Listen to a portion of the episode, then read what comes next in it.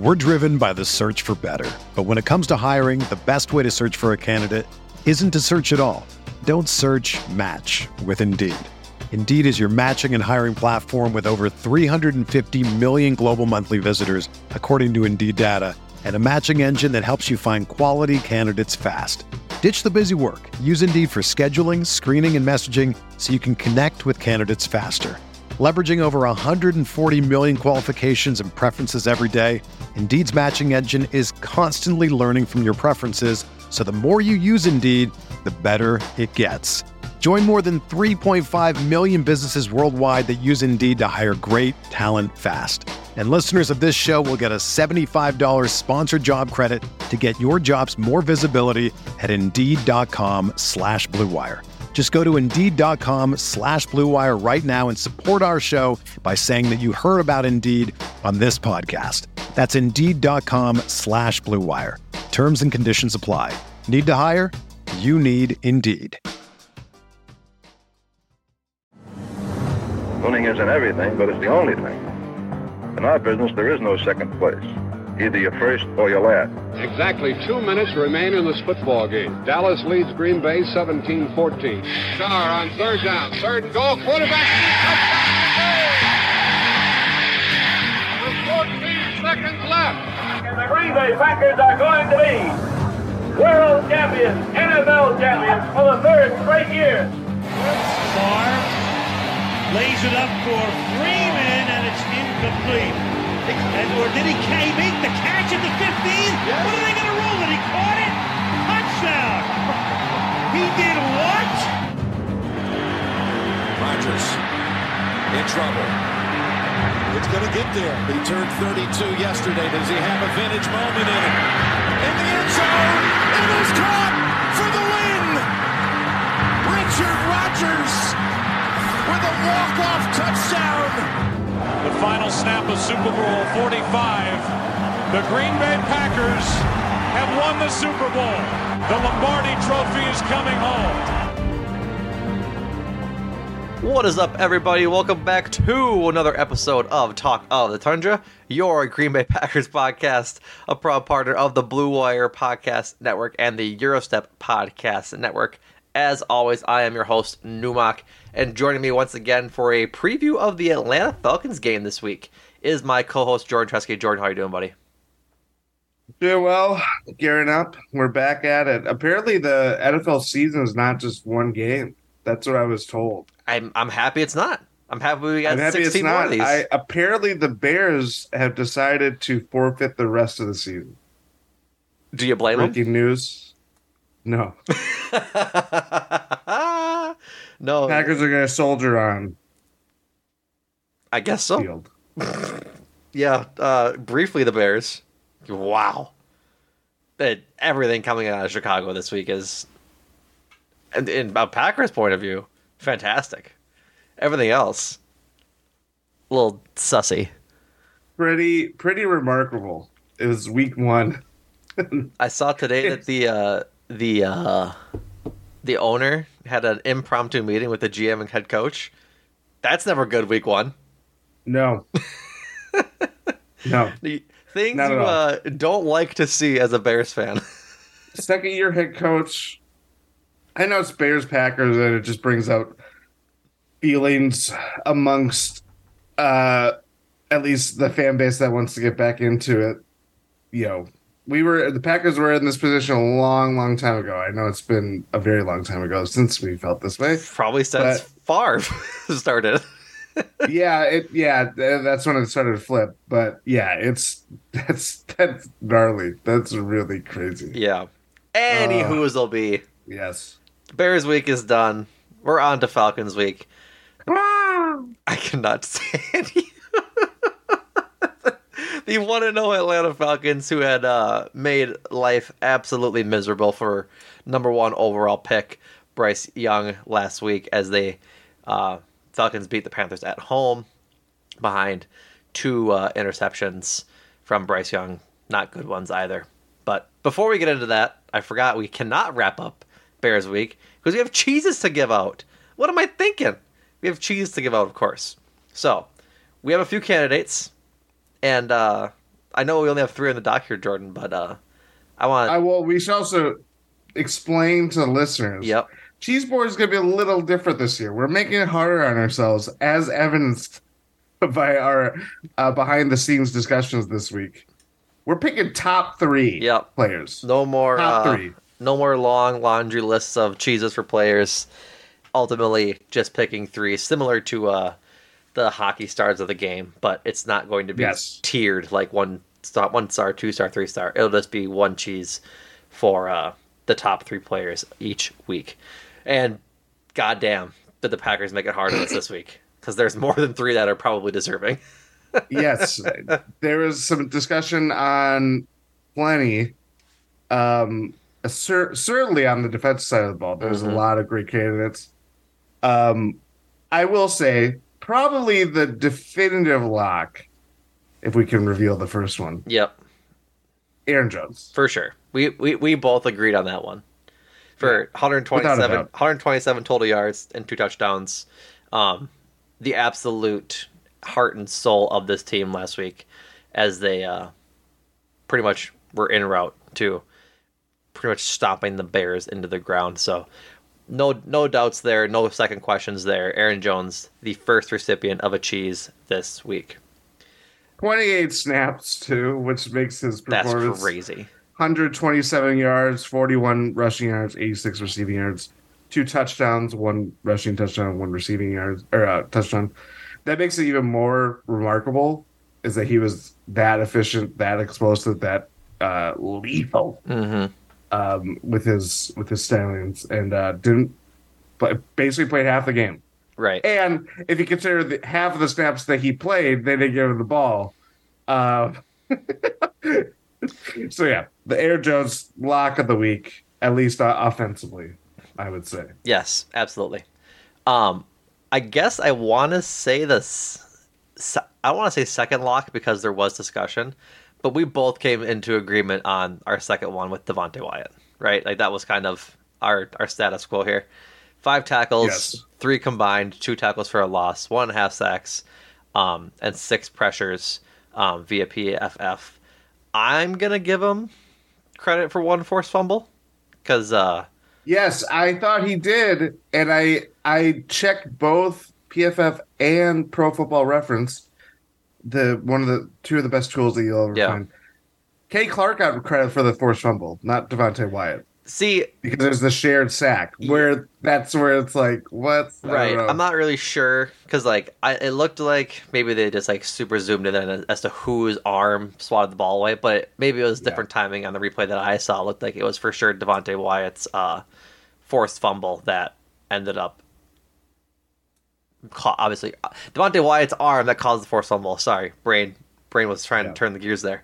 Um, but yeah, big game from him, especially coming off of his rookie year where he's trying to build up to being that starter alongside Kenny Clark. Great start. Great start for Devonte Wyatt.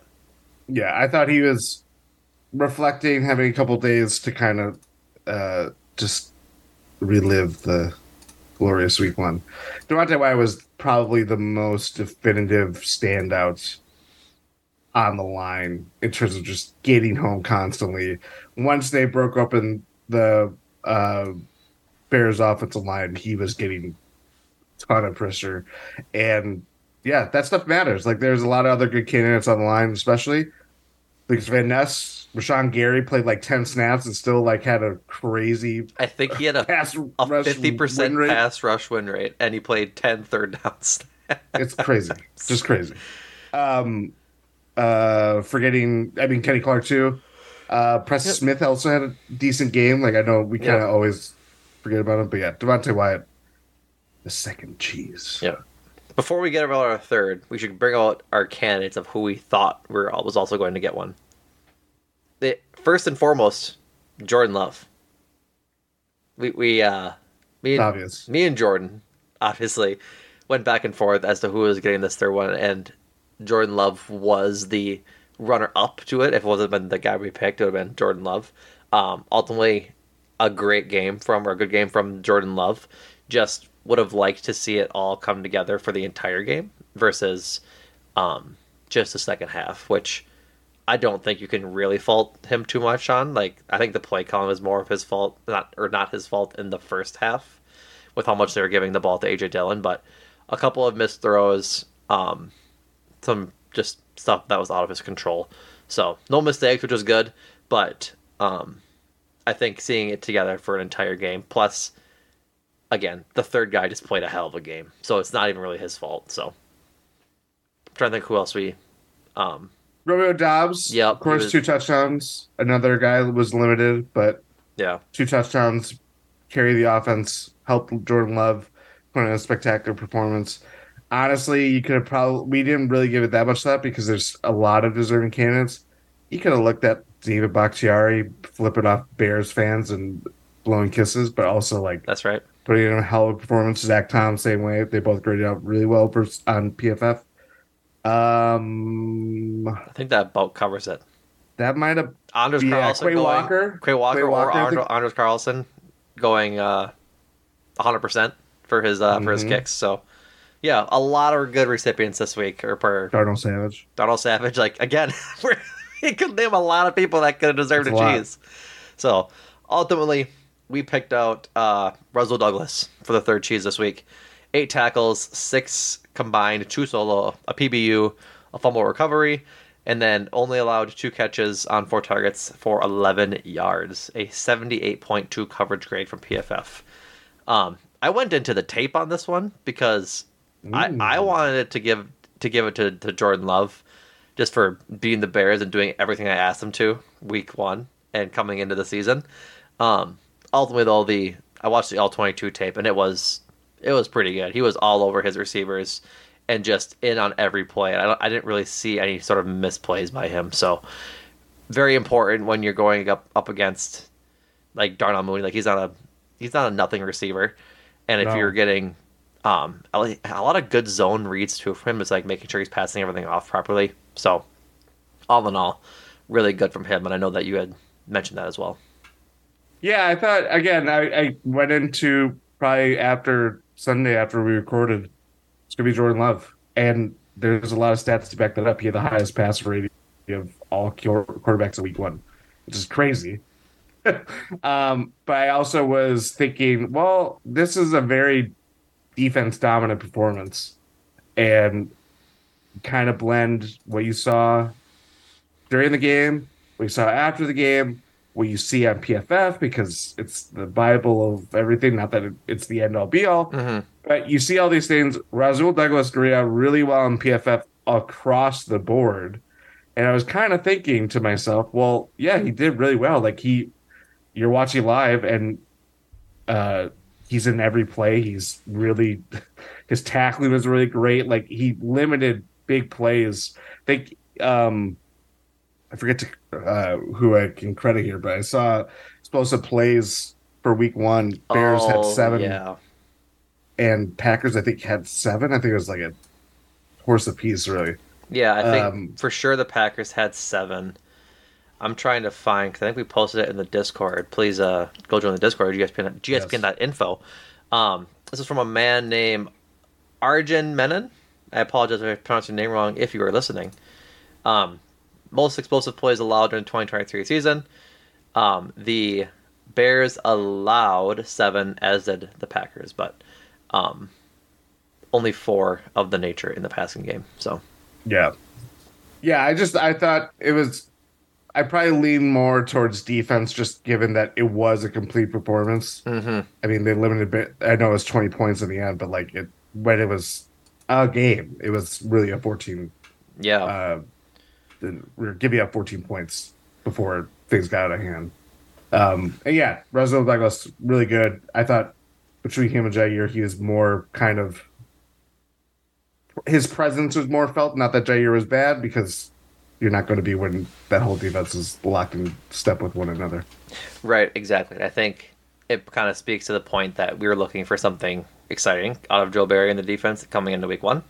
So, with all that being said, I think we are appropriate in that two of the cheeses go to defensive players just because, like, holding them to the field goals early on when it was still 7 0 and 7 3 and 7 6, very important to make sure that didn't turn into a 14 7 deficit quite quickly.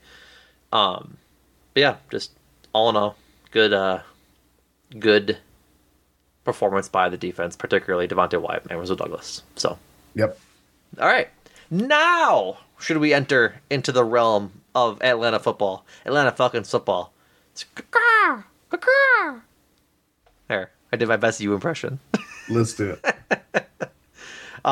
as we I mentioned earlier, Falcons also want to know after beating the Carolina Panthers week one, uh, mostly led behind defensive player of the week, Jessie Bates, who we had pined for in free agency this off season because the Packers needed safety help, and by golly, it looks like he would have been a good fit. But so far, nothing. I guess no love lost at this exact moment with Darnell Savage, Rudy Ford after week one. But going into the week, we got an injury report to, I guess, report. The Packers um, DNPs for David Bakhtiari, which is, again, predictable. Aaron Jones and Christian Watson. Um, worrisome for Christian Watson, obviously, because that's now five, four, five days of practice he's missed in a row. And we'll see about uh, about today. I listened to this on Friday's practice and what it looks like. Um, Aaron Jones, I'm not too concerned about. He obviously pulled his hammy in the game against Chicago, and I wouldn't be surprised if they're just letting him take it easy before the game because he's a veteran. He knows the offense. I'm not really too concerned about him not It was a bite, Right. As he said, not a, a pull. Yep. So they might keep him out just to keep him healthy for the year, but um, I could also see them just running him limited tomorrow, and he's good to go on Sunday. I believe there was a game last year where he did have a hamstring injury. I think it was against the Bears, the away game late in the season, Mm-hmm. and he played very little. Like he had. Oh, I do remember that. much. Yeah, yeah, yeah, Was that the game in Chicago? It was. Yes. Yeah, yeah, yeah, yeah. Um, and yeah, like I think that's the best case scenario if he doesn't practice and they want to keep things very on the conservative side, very cautious and everything like that. Um, still not great. And it does kind of present a problem of like you don't want to lean on him too much. Like if that's where it gets really tough of like his usage or you know how much he's on the field if he does end up playing. Right. I think it would look a lot like um a lot like Sunday's game against Chicago where he plays if he's feeling okay, but maybe not as much. Kind of like how they didn't really include him much in the first half, and then once he got hurt, it kept him out because the game was out of hand. I could see them approaching it similarly, similarly, where they might use him in the first drive, first few drives, and then it's kind of the AJ Dillon show again, which I wouldn't be the hugest fan of, but for the case of uh, safety, but just what happened, safety and I guess Aaron Jones' health might just be what has to happen. But here's to hoping he's just fine and they're being precautious in, in, in practice. Mhm. Um, I think worth talking about um, for David Bakhtiari is that we should talk about Aaron Rodgers' injury on turf and um, the Meadowlands, even though I don't think it's called that anymore. MetLife. MetLife Stadium, thank you. Um, Rodgers famously tearing his Achilles, uh, like the fifth play or the fourth play of their game on Monday. Dave Bakhtiari goes on Twitter and starts being very mad about, justifiably so, about turf versus um, natural grass fields Mhm. and the propensity of turf to be causing more more injuries to sports players versus the the natural grass field. And so they this weekend the Packers play at Mercedes-Benz Stadium in Atlanta, which is a turf field, and we might I it's something worth watching. I think Tommy in the Discord mentioned this early on that they're watching to see if he might even play. He didn't play a whole lot last year at Ford Field when um, they have a turf field, and I, I I forget if that's when Bakhtiari actually did hurt himself. Was like on a turf field. No, but I forget. Or, do you do you know? not originally. That was during practice, Hmm, okay. but that could also could have been inside, which I believe would be turf. Yeah. So, um, yeah, because they were going to eventually, and then he was going to make his comeback against the Lions in the 21 year, and I don't think he ended up doing it. Things are very murky with how he came back just Yeah. because it's been like so stop and start kind of thing Yeah. until you know last year. Um, yeah, it's very relevant because I mean he's he's been talking about this for a long time. It's basically since going through everything that he's gone through, and it's very valid. It's justified. There's reasons. whatever is being hawked by the uh, owners of the NFL of use of natural grass or field turf or whatever it is called now because it's a hodgepodge of all these different names now. Um, yeah, they should play. They they replace the grass for when they have friendlies if it's at Hard Rock Stadium in Miami or uh MetLife Stadium in New York. Like it, it's just like okay, with you know what I mean. Um, but yeah, I I I would be shocked if he does end up sitting, but it's not out of the realm of possibilities here, just because of the nature of his injury, the history of all these kind of injuries happening. Um, yeah, I it it's one worth keeping an eye on or watching as we get up to noon on Sunday. I don't even think I'd be shocked if he sat. Like, if there's one thing we know David Bakhtiari to be, it's steadfast in his uh, yeah, steadfast in his opinions, and he sticks to his guns. Like, he's, I could see him sitting and discussing it with the Packers training staff, being like, "Hey, I'm not comfortable playing on this, and like, I'm all pro. Like, you guys need me." Like, I, I I don't know what the discussion would be or how the conversation would go, but I think it would definitely be it, will for, it would for sure be a headline of the NFL day on Sunday. But um So what? I don't think I'd be shocked truthfully. Like I think the Packers would be comfortable enough letting him sit if that's what he really believes and assessing it further in the future, but they have Zach Tom that can throw at left tackle. Um Walker. Yep. Or throw um, Yosh Nijman back at right tackle if Zach Tom moves over. They, can, they have they have options to to make this work and sort of shuffle that line around on Sunday if things aren't working. Like say like you said, they start Rasheed Walker um, at left tackle and then keep Tom at right. Well, if Walker's getting beat a whole bunch, they might move Tom over, then put Nijman in. They have, they have options to do this, and so I definitely think it it's something that's probably being considered at the Packers facility right now.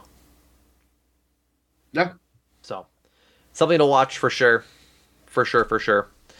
Um, trying to think of where we left off. Limited in participation in practice on Wednesday and Thursday was Elgton Jenkins, Romeo Doubs, Rashan Gary, uh, Quay Walker, and Daniel Whelan. Uh, Quay was a DNP on Wednesday with his concussion and limited on Thursday. I think if he was limited, that means he's out of protocol.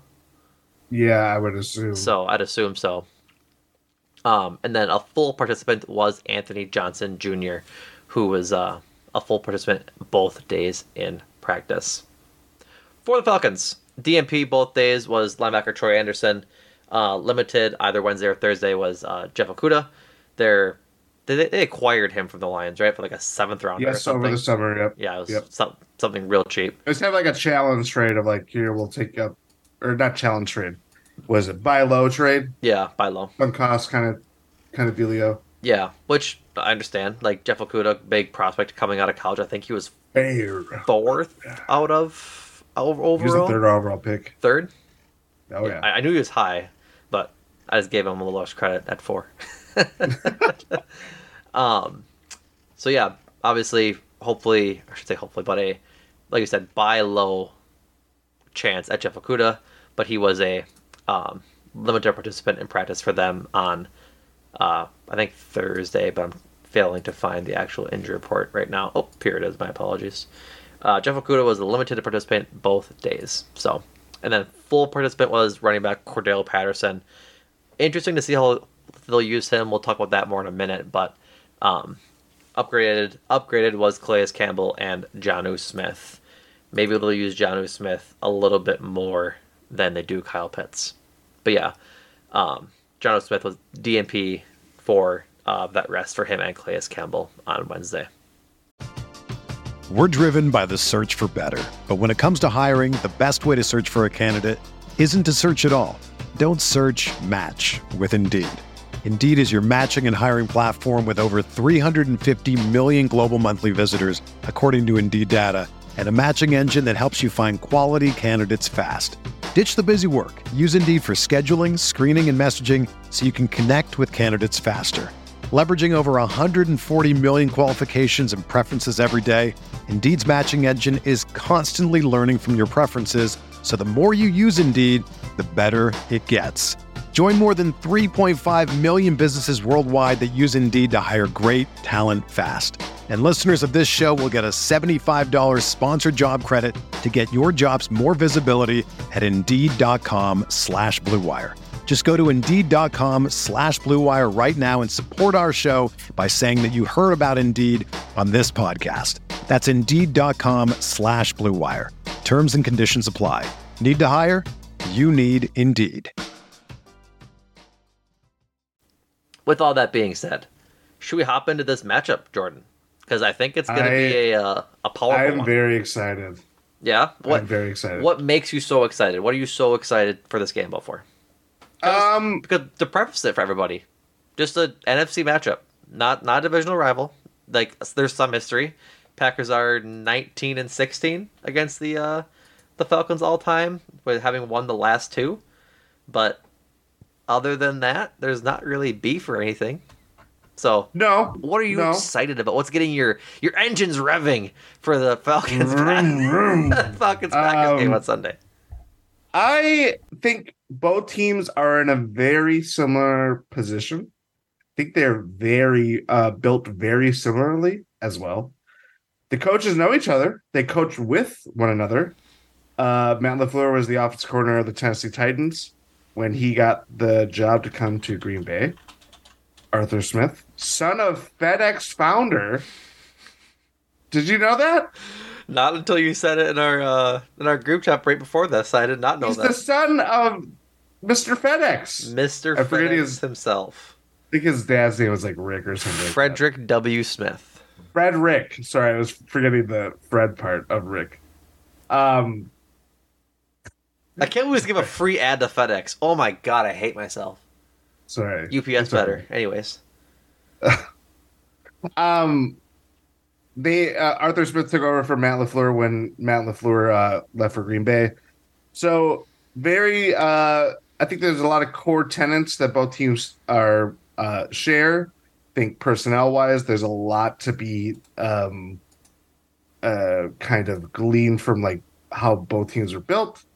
Um, and obviously, both the teams are coming off a, a very strong more so for the Packers and the Falcons, but both week one victories and defense carried them in both of them. Um, so it's going to be. I won't. I won't tip my prediction yet, but it, might be a little bit of a dogfight on Sunday, especially if, especially if Aaron Jones is limited and Christian Watson misses another game. So, yeah, that's where I'm. That's where I'm kind of excited. well, yeah, understandably, like the the Falcons beat the Panthers 24-10 behind a strong defense and a strong run game, and I think that's kind of the exact profile as you were alluding to that the Packers had. They won handedly against the Bears behind a strong defense and a strong run game. Um, I think the difference becomes, excuse me, um, the passing game. Desmond Ridder was uh, Oh, dear lord, I'm dear not lord. I'm not really sure his future with the team. Like I I struggle to see a reality in where they just don't throw Taylor Heinicke in there and give him credit 15 for 18 115 passing yards and one touchdown but man alive like that he just doesn't look like a NFL ready quarterback at times he didn't pull a whole lot last year either No, I, I. This is my little stat corner. Are you ready? yep go for it Uh, 91 air yards. So air yards are the yards traveled to before a receiver, tight end, running back, whatever, catches the ball. right That's for the entire game. 91. Actually, no, I am missing that. I'm screwed that up right now. Uh, where is it? 75. Sorry, that number is 75.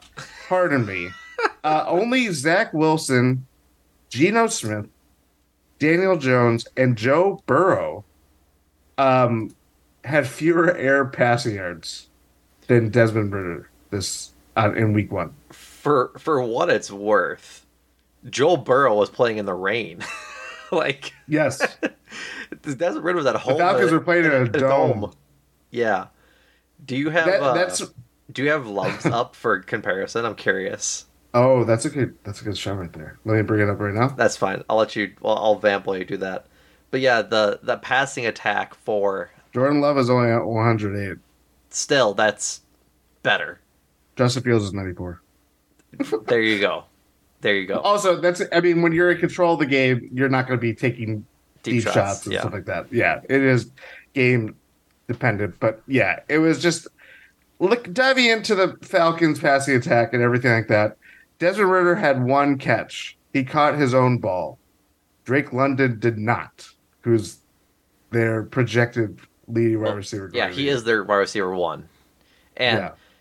notably, Kyle Pitts didn't even get a catch. I don't think he got a. Tar- I think he got a target, but He he, got a catch. He had he had kind of like the game ceiling. It was like a 38 yard bomb. Okay. Yeah. regardless, they spent a top. I think it was the fifth pick on Kyle Pitts. I'm pretty sure he was pick five. If not higher. yeah, if not higher. I know. might- it might have been four. Um, and he was supposed to be all that in a bag of chips at the tight end position. Um, where why fourth overall, and 20, 2021, 20 holy moly, twenty twenty one. He was the fourth overall pick, and for his career in two years, he has under hundred receptions, like fifty ish a year for a guy that you drafted that high. It just isn't enough, frankly. And I think it's the coaching. It's for sure. It is for sure the coaching staff's fault for not feeding him the ball as much as they should. Like in the, his rookie year, they did fine 110 targets. I think that's an appropriate amount of targets for a rookie tight end. Notably, tight ends not having always the most A generational tight end. a generational tight end is what he was Yes. like projected as, and like 110. He had a thousand yards rookie year. Like he, he's a, a good ball player, and from there, I, I I've had this rant queued for a while because I, I can't I- I stand love the it. Falcons offense. Played 10 games last year, and had 60 to 59 targets, and it just boggles my mind. They were also like I think eight and nine, seven and ten. Like they had a respectable season. Yeah. And Like, like, like how does that exist within that? he just isn't a featured part of the offense when he 1000% should be a featured part of their offense. Like they should just be feeding him the ball and they don't. Yeah. Which makes them look spending a the fourth overall pick on a tight end Arthur Smith was there too. Like goofy. Yeah, that's what doesn't it, it doesn't make sense. The coach was there. He he drafted the guy. It makes no sense. I'm I'm just curious. So after oh my god, after Kyle Pitts, Ja'Marr Chase, Jaylen Waddle, Penei Sewell, uh, DeVonta Smith, Justin Fields Yeah. if they really wanted a quarterback, Mac Jones, um, uh, I I mean like Najee Harris if they wanted another running back, like that's just a couple off just reading the first round, and all of those guys are having successful careers outside of Atlanta, obviously. I think if they would actually try to use Kyle Pitts, like they would use a Ja'Marr Chase, like they would use a Jaylen Waddle, like they would use a DeVonta Smith, their offense might look a whole lot better, frankly. But in case you've ever looked at a picture of Arthur Smith, he looks like he likes to run the ball. That mustache is doing the passing game no effing favors. yeah, he he's uh, a, a throwback to a different era. That's right. hmm I got, I got fired up over that. Cut to Kyle Pitts having 300 passing. You know uh, what, dude? You know what, dude? I would welcome it because it is a total disservice to that man to be putting him in that role as he It's does. true. Like we we don't want to do week one overreactions, but man alive, it's just it's just not good. Three two three targets and two receptions. He he just has to be a more featured part of the offense. He just does. I think I read too the the it was like mid to late third quarter where the Falcons um attempted their first pass over 20 yards. Yeah, it's just it's just a rough offense, but it's a weird. But then I shouldn't even okay. okay. Right, it's not a rough So- offense. It is a rushing We have- offense. We have that. Right. There's that. But then there's Bijan Robinson, who might just like if if it's if it's the Packers of old, we come into this week Mm-hmm. scared shitless that this guy is going to dance all over Dean Lowry. He's not on the team anymore, but he's like this figure that just exists when bad run defense just dances all over the Packers defense Right. which is possible It's- because he that it, he has that big play of potential. The his first rushing NFL touchdown was super. Or, no, it was actually not a rushing. His first It was touchdown was a, screen. a screen pass, and it was disgusting. disgusting. This guy is like a like super athlete freak that can do damage just getting the ball in mere seconds. Try- so Coming out. that exists. sorry, go ahead. Sorry, you no, go. go. You go. Uh, fine, I'll go. Go. Yeah. His last year at Texas, he had 1,900 yards from scrimmage, 1,600 yards of those on the ground, and 20 touchdowns, 18 on the ground, two through the air. Just a simply bonkers season. Just certifiably bonkers. And he's got the talent, like you said, to have a all-time day against any defense. In particular, a defense that, like the Packers, is still. I'm not going to say on suspect watch because they did fine last week, but we this will be their first test, truthfully, because between Bijan Robinson being an absolute stud rookie coming out of Texas this year, they also have uh, Tyler Allgeier, who was their um, their rookie uh, running back last year. Tyler Allgeier last year, uh, a thousand yards and three touchdowns on the ground. But again, a thousand yards as a rookie as a running back is good. He also had um, 139 receiving yards. So he's just they have a I want to say two-headed monster Yeah, it's, running it back, is. but Yeah. it's technically three. Yes. Cordarrelle Patterson, Cordarrelle Patterson. went just as bonkers as Bijan Robinson did in rookie as a rookie, as a college student, as Cordarrelle Patterson did as the Falcons' leading running back last year. Like they just have a absolute crazy amount of talent at the running back position that you again, I just went on the rant about Kyle Pitts in the passing game. You can't fault them for rushing it as much as they do, but the difference is is if they run it like they do, why not pass it more? Like why not just r- pound the ball over and over and over and over and over and over and over and over and over again, and then just take the shots with the ball because they're gonna have to prepare for the run game. It like the play Yes. action, it would be so crazy if they even wanted to run it. I think we're getting way ahead of ourselves. Mm-hmm. I'm not not a player to watch. A thing to watch is if they Yeah. ever institute any sort of play action, because I think any defense would be would be silly not to sell the for the run on a play action pass. Yeah, I, I mean, uh, the thing too, again, not to keep hitting this note, but Arthur Smith and Matt LaFleur know each other. Right. They know what they want to do. It's very easy to kind of like, oh, I know your tricks. You know I mean? Like it, that. It, it's very easy from our point of view of just saying something like that. But that really is in play here. That's why I think it is going to be very tight, tightly contested, hotly contested. Right. Um, and yeah, like again, they have they at least have a two-headed uh running attack, 86 yards after contact last week That's against Carolina between the both of them, or um, between the both, of them, wow, which again, not just Packers of old of just being run defense. If the Packers how we have their tackling has been historically, this could be a really tough test. Yeah. Last week was really good. Like they they they tackled well last week. They tackled really well. It was very sound, fundamental.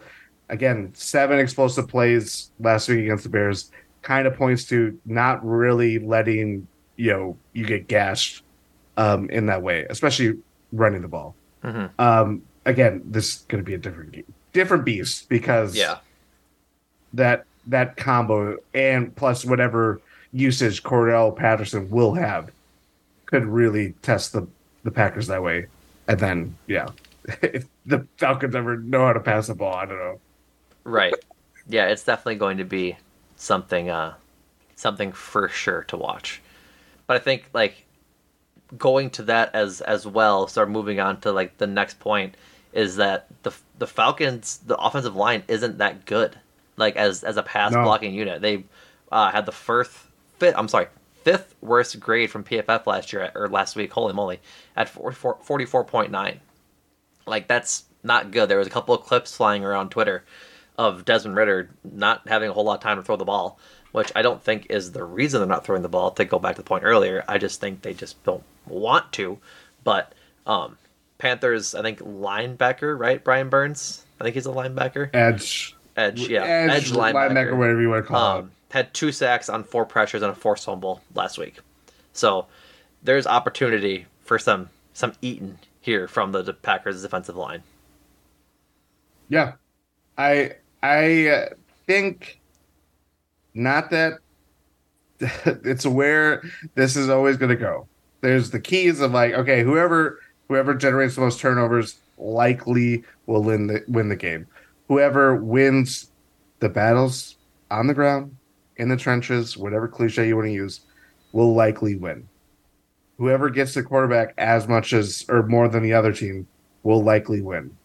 I would say the Packers have an edge there, pardon the pun, because of just what we saw them creating havoc against a similarly suspect offensive line in the Bears. Mm-hmm.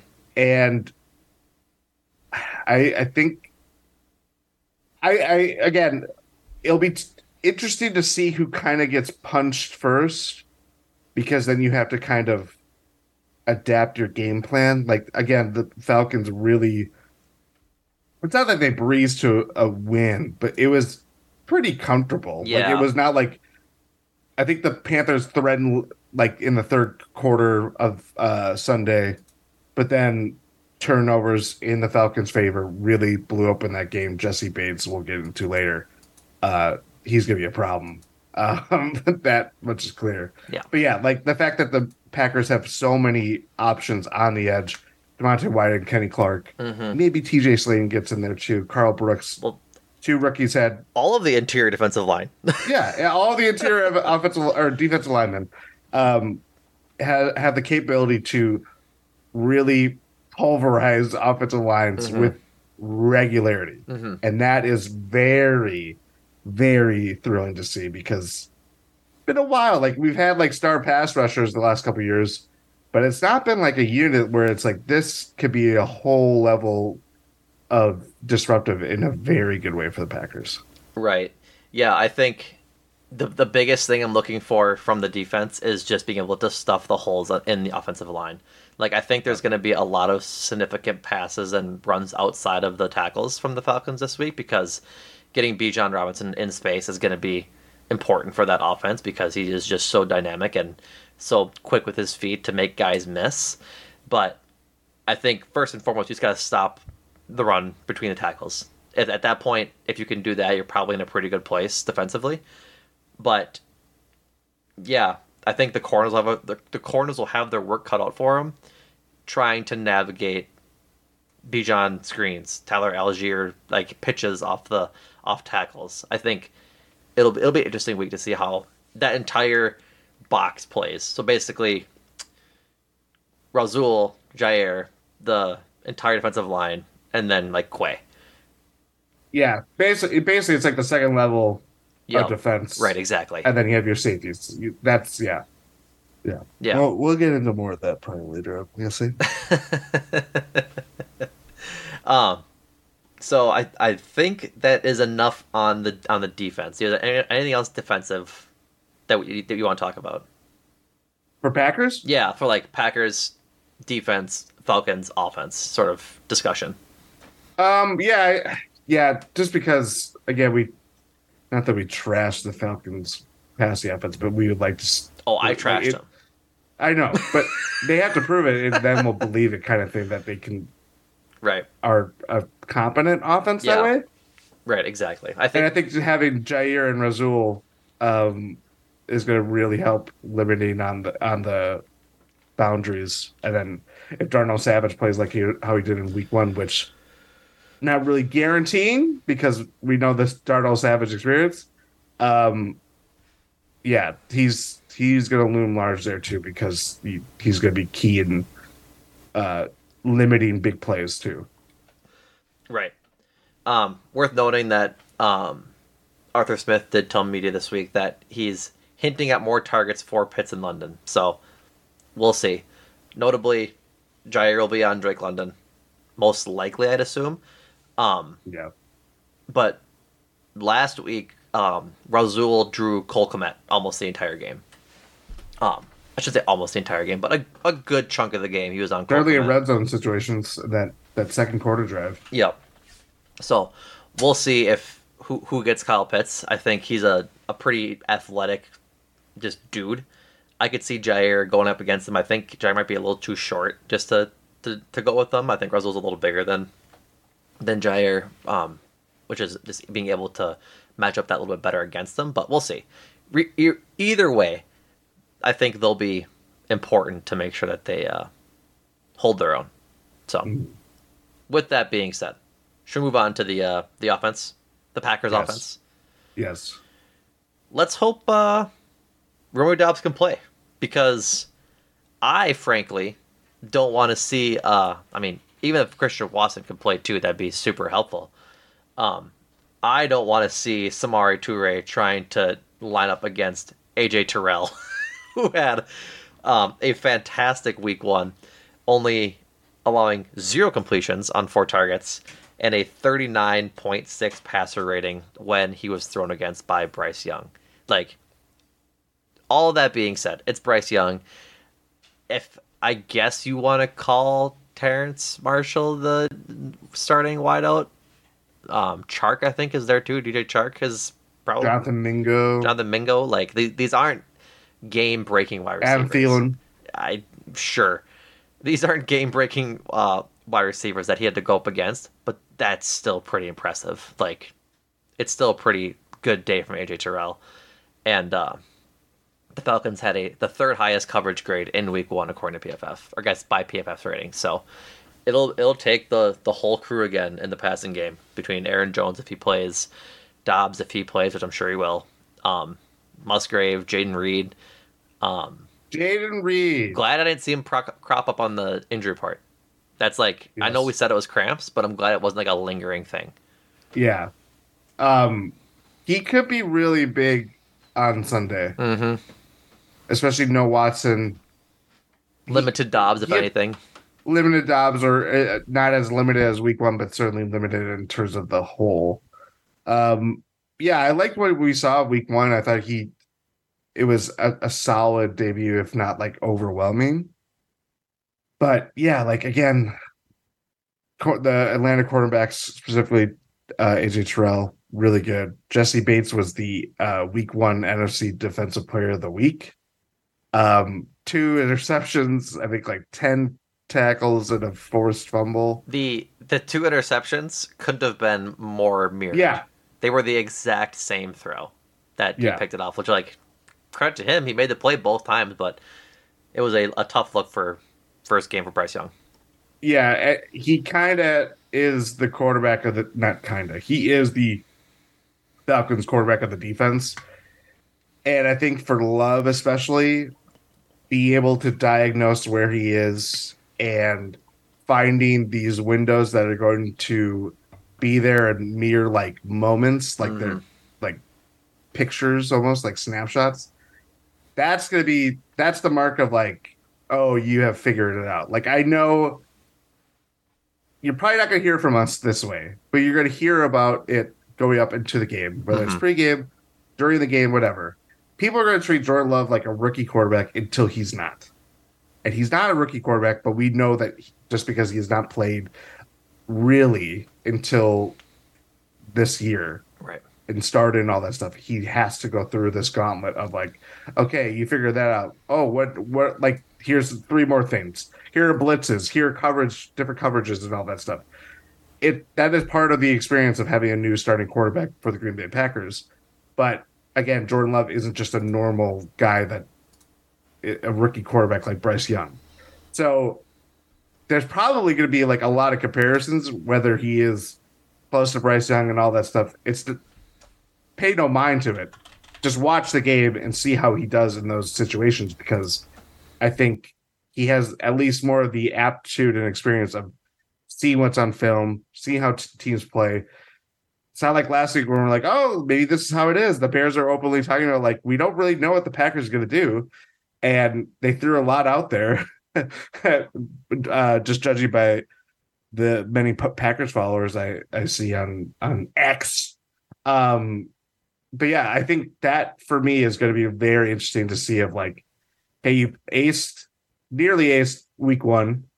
Um, didn't have a complete game, but three fourths of it was pretty good.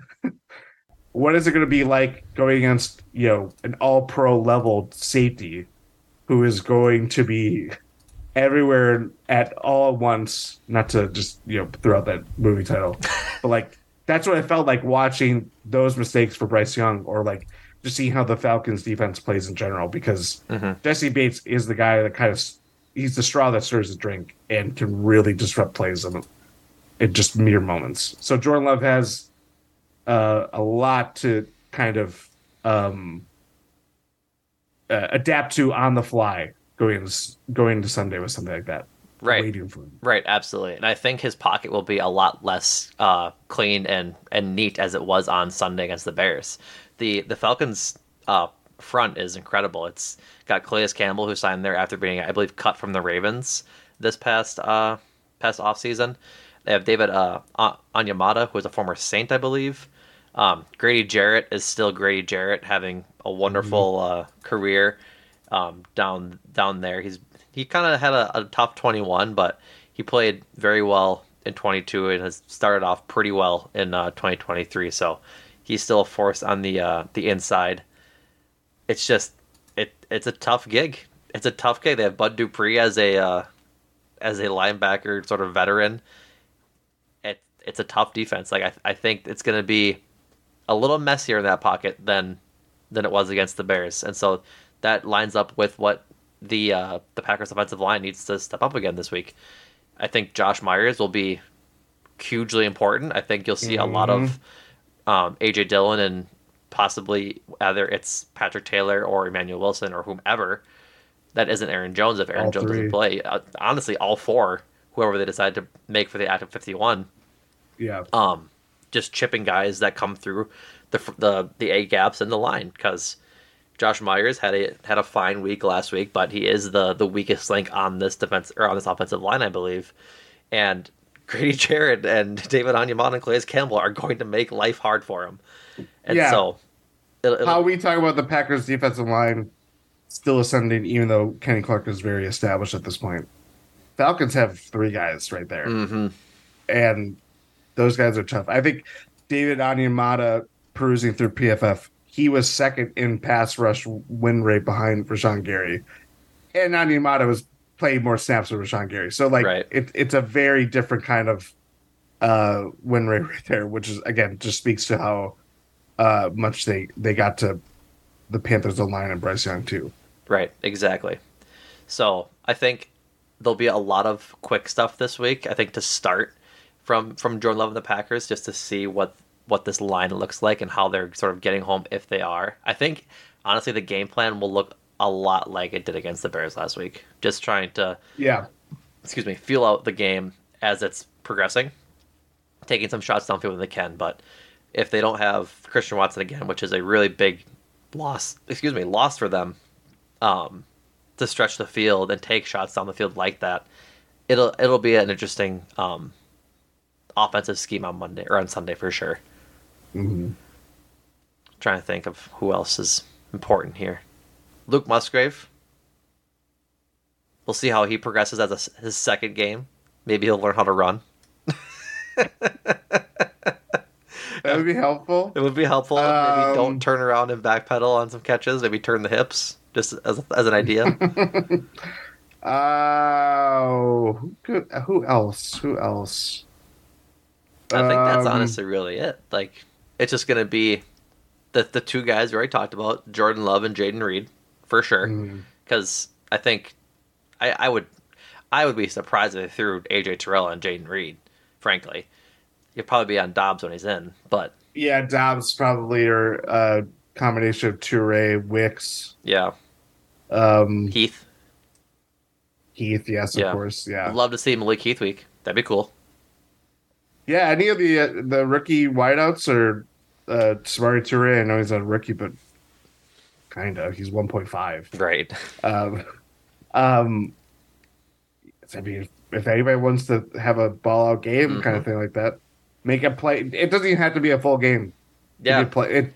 This this game is going to come down to like these rare plays that happen, and I, I could be t- full of shit right now, and it, it blows up in my face. But like, Right. it just has that kind of vibe of like, Oh yeah. especially without Aaron Jones, if if he is limited Mm-hmm. in full or in a lot of ways, and Christian Watson, just Christian Watson too. Like I think not a lot got played up about not having Christian Watson in Week One because of just the result, Right. but like that plugged up a lot of the early kind of like whatever we want to call the not the first drive but like the ensuing first quarter drive or first half drives of just like there's an option there's a, a what? Like why are we doing that with AJ Dillon? Like a mm-hmm. lot of that stuff of just like not having a deep threat that can kind of draw out and distort defenses in a lot of ways it's gonna be that's gonna be really tough against a- a Falcon secondary that again I think it could be like up there with very the most disruptive in the league, even if the rest of the team isn't as well or as good. Yeah. No, I strong agree on that point. Definitely strong agree.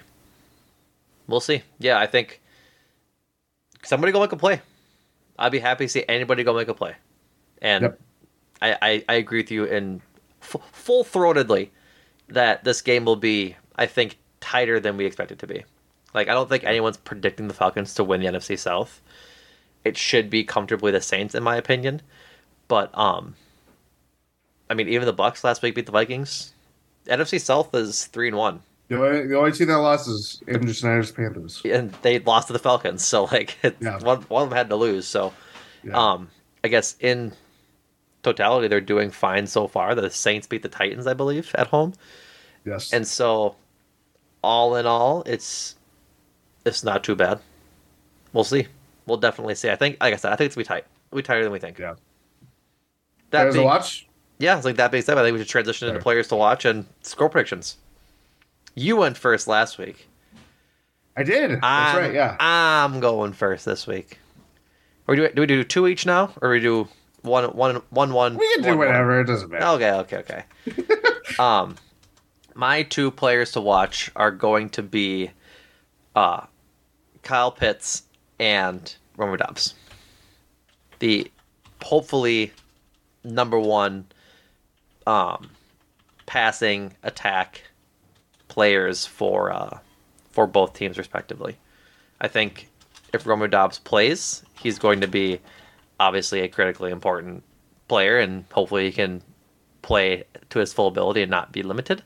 But if they if they really are, unless Arthur Smith is blowing smoke up the Packers coaching staff's for your ends, in that they're actually going to try and weave more um, throws into Kyle Pitts and try and get him more involved in the passing game, then I could see that not I could I don't want to say like having a career day because that's not fair to Rasul or Jaire whoever covers them. But he's athletic as hell, dude. Like he's just he's just good. He he has all the makings for what should be a great um a great tight end, like receiving tight end. 6'6", 250. Like he's just a large human who who's able to go up and get balls. And so, yeah, for all intents and purposes, he really should be a guy we, we should be watching out for. If the Falcons want to use him that way, it is yet to be seen. I'm very torn because I have multiple guys just buzzing around for the Packers. But I think I am going to settle on this man's name? AJ Dillon. Wow. A lot of angst. A lot of angst from Packers fans after week one. It was not a great game. Uh, let's go through it. 13 carries, 19 yards, long of seven yards uh, on the ground, three targets, two catches, eight yards. Um, yeah, like I know, I think Andy Herman, I, believe it was him, talked about how AJ Dillon historically, this is his fourth year, has started slow when he's got a more as he's got a more uh, pronounced role. That is fine. The difference is he is going to probably have the lion's share of t- touches with Aaron Jones, whatever's going on, whether he plays. I, I don't need to keep having or to do this caveat, right? But you know what I mean. AJ Dillon's going to be featured a lot, and the Falcons know that. Like if the if Packers again, they're gonna if they play the way that they are setting out to play, Mhm. AJ Dillon's going to be a large part of that. Again, it's going to be based on what he sees in front of him, and it's very different what Aaron Jones sees in front of him versus AJ Dillon. Um, that being said, I just want to see a good game out of him. It doesn't have to be flashy. It it could just be you get like 20 carries and it's 50 yards, but it's in a like you're getting home in the end zone. You're catching some screens and making plays that way. Like I think at this point, because it is such a make or break year, literally he could not be a Packer after this year. There's just going to be a lot. It's going to be riding that way with AJ Dillon, especially again too after last year too. Um, that I think it makes it hard to kind of like you just know you're on the roller coaster with him. And he's a good player. He's a very situational player. He's not like a a one A. It's not a one A, one B situation. Aaron Jones is the elite running back here if we're talking about it. AJ Dillon could, in a very long shot way, be like that, but he's going to be in the league for a very long time. And I just would like to see him kind of just have this breakout performance that could really carry the Packers offense in a big way because if things go according to plan, they're to have the ball a lot and they're to be milking a lot of clock and they're to be earning three to four yards every time AJ Dillon gets the ball.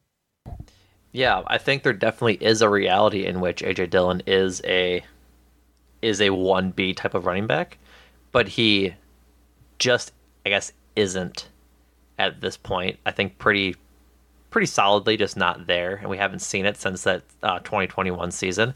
If you can get back to 2021 form with the, I guess I don't say advancements, but just knowing and progressing as a running back and getting sort of that veteran leadership in there and building on his game from what it was in 21, I think he can be that.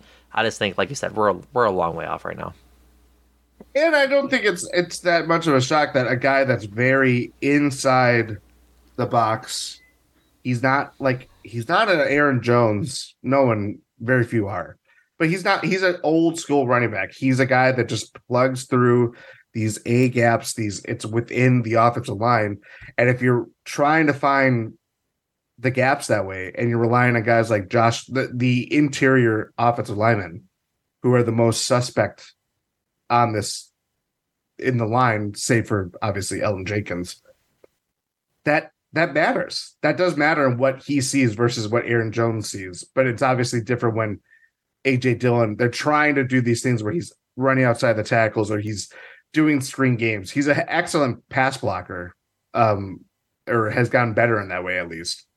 But like he's just not it's not the same utility or like variety that we see with Aaron Jones. He's an old school guy with when it comes to running the ball, and that does hurt him in that sense of just how the Packers play.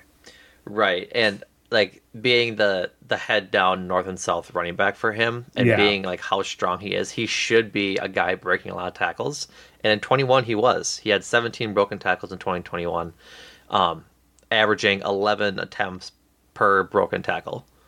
And so, but last year he had six, and on 180. And there was a big sorry to cut you off. There's a big thing about LaFleur and him. We're talking about that he's running too high. right. So they're making a concerted effort to get lower to the ground, fight for those extra yardage, the kind of thing that he's Quadzilla for God's sakes. Like that is what his calling card is. And yeah, like that that was very apparent last year and in week one is it, it's hard to tell what was really an issue here, but what can be said is that he just was not not a lot was going for him regardless. Right. So, 17 broken tackles in 21, six last year, 31 attempts per broken tackle last year. Like, and they had he had one one snap or I guess one attempt difference in each year. He had 187 in 21, 186 in 22, and so like the efficiency the efficiency just went way down in that regard. Yeah. Which is what they need him to be. They need him to be that Yes. bruiser late in games, late in season. Which, like you said, was it Zach Cruz or Andy Andy Herman on Twitter? Like mentioned, like as the season goes on, AJ Dillon gets better.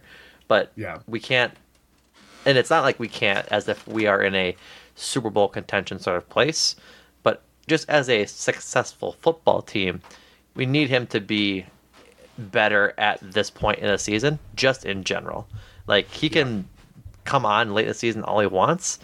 He just needs to be better early on in the season to make it worth it for the Packers, essentially.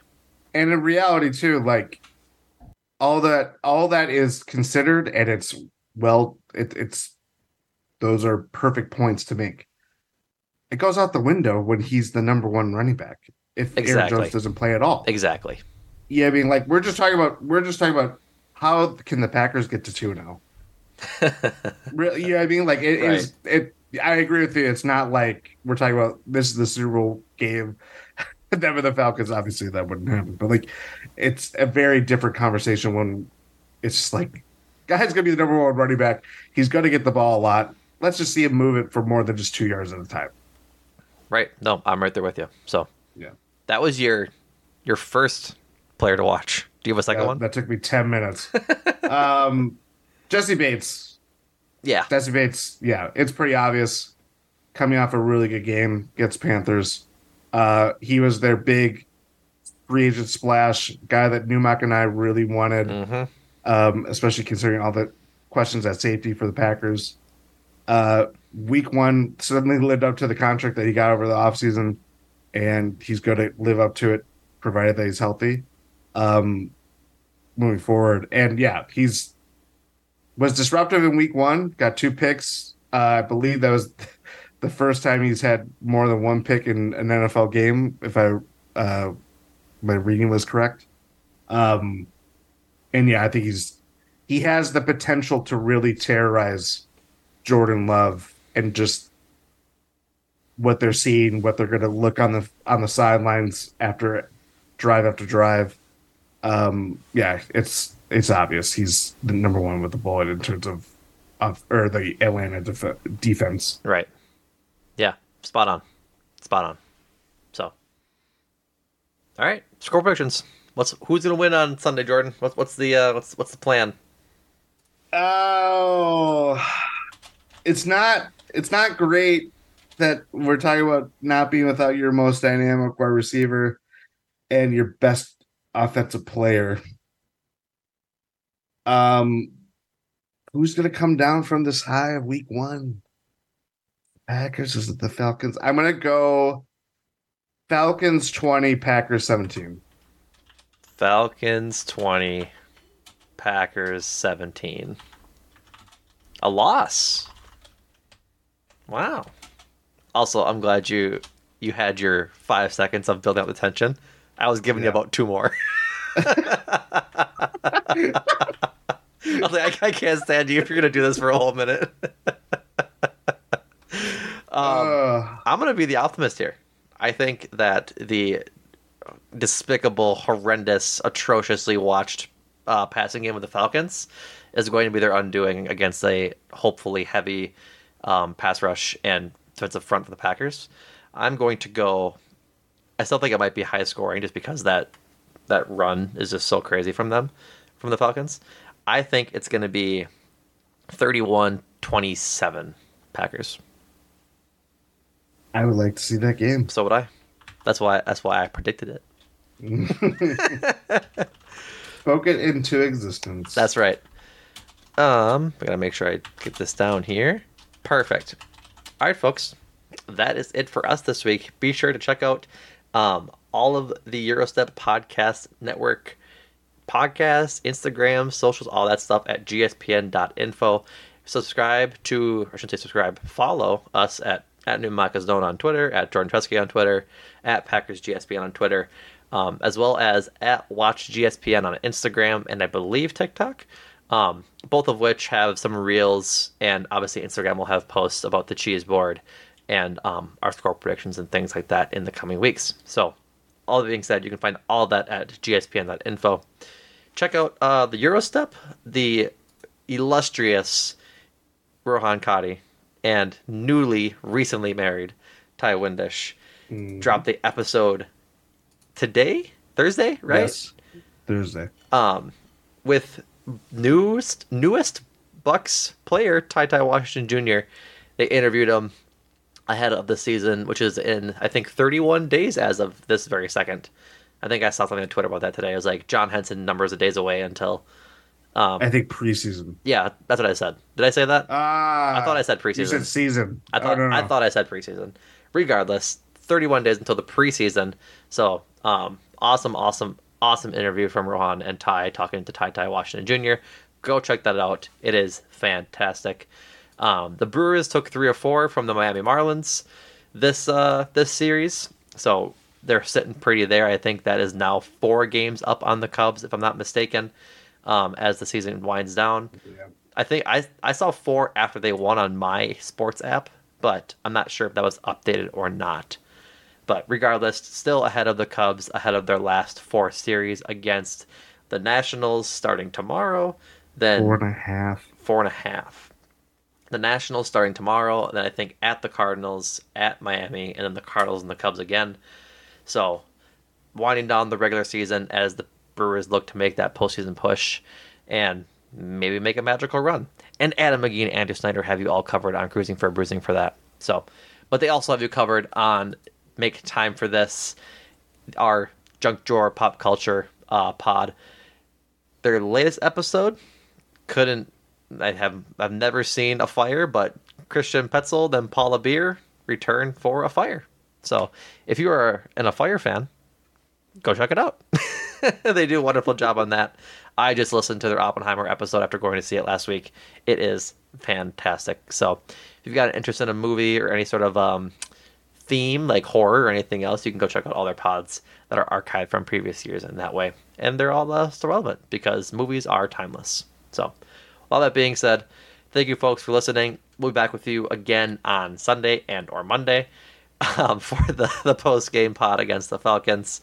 We appreciate you listening and subscribing. Drop a review um, on your listening app of choice, Spotify, Apple. Leave a comment on YouTube if you want. So you can find us a whole bunch of places. We love your feedback, all which way, anyways. So, again, thank you for listening, and Jordan, thank you. Thank you.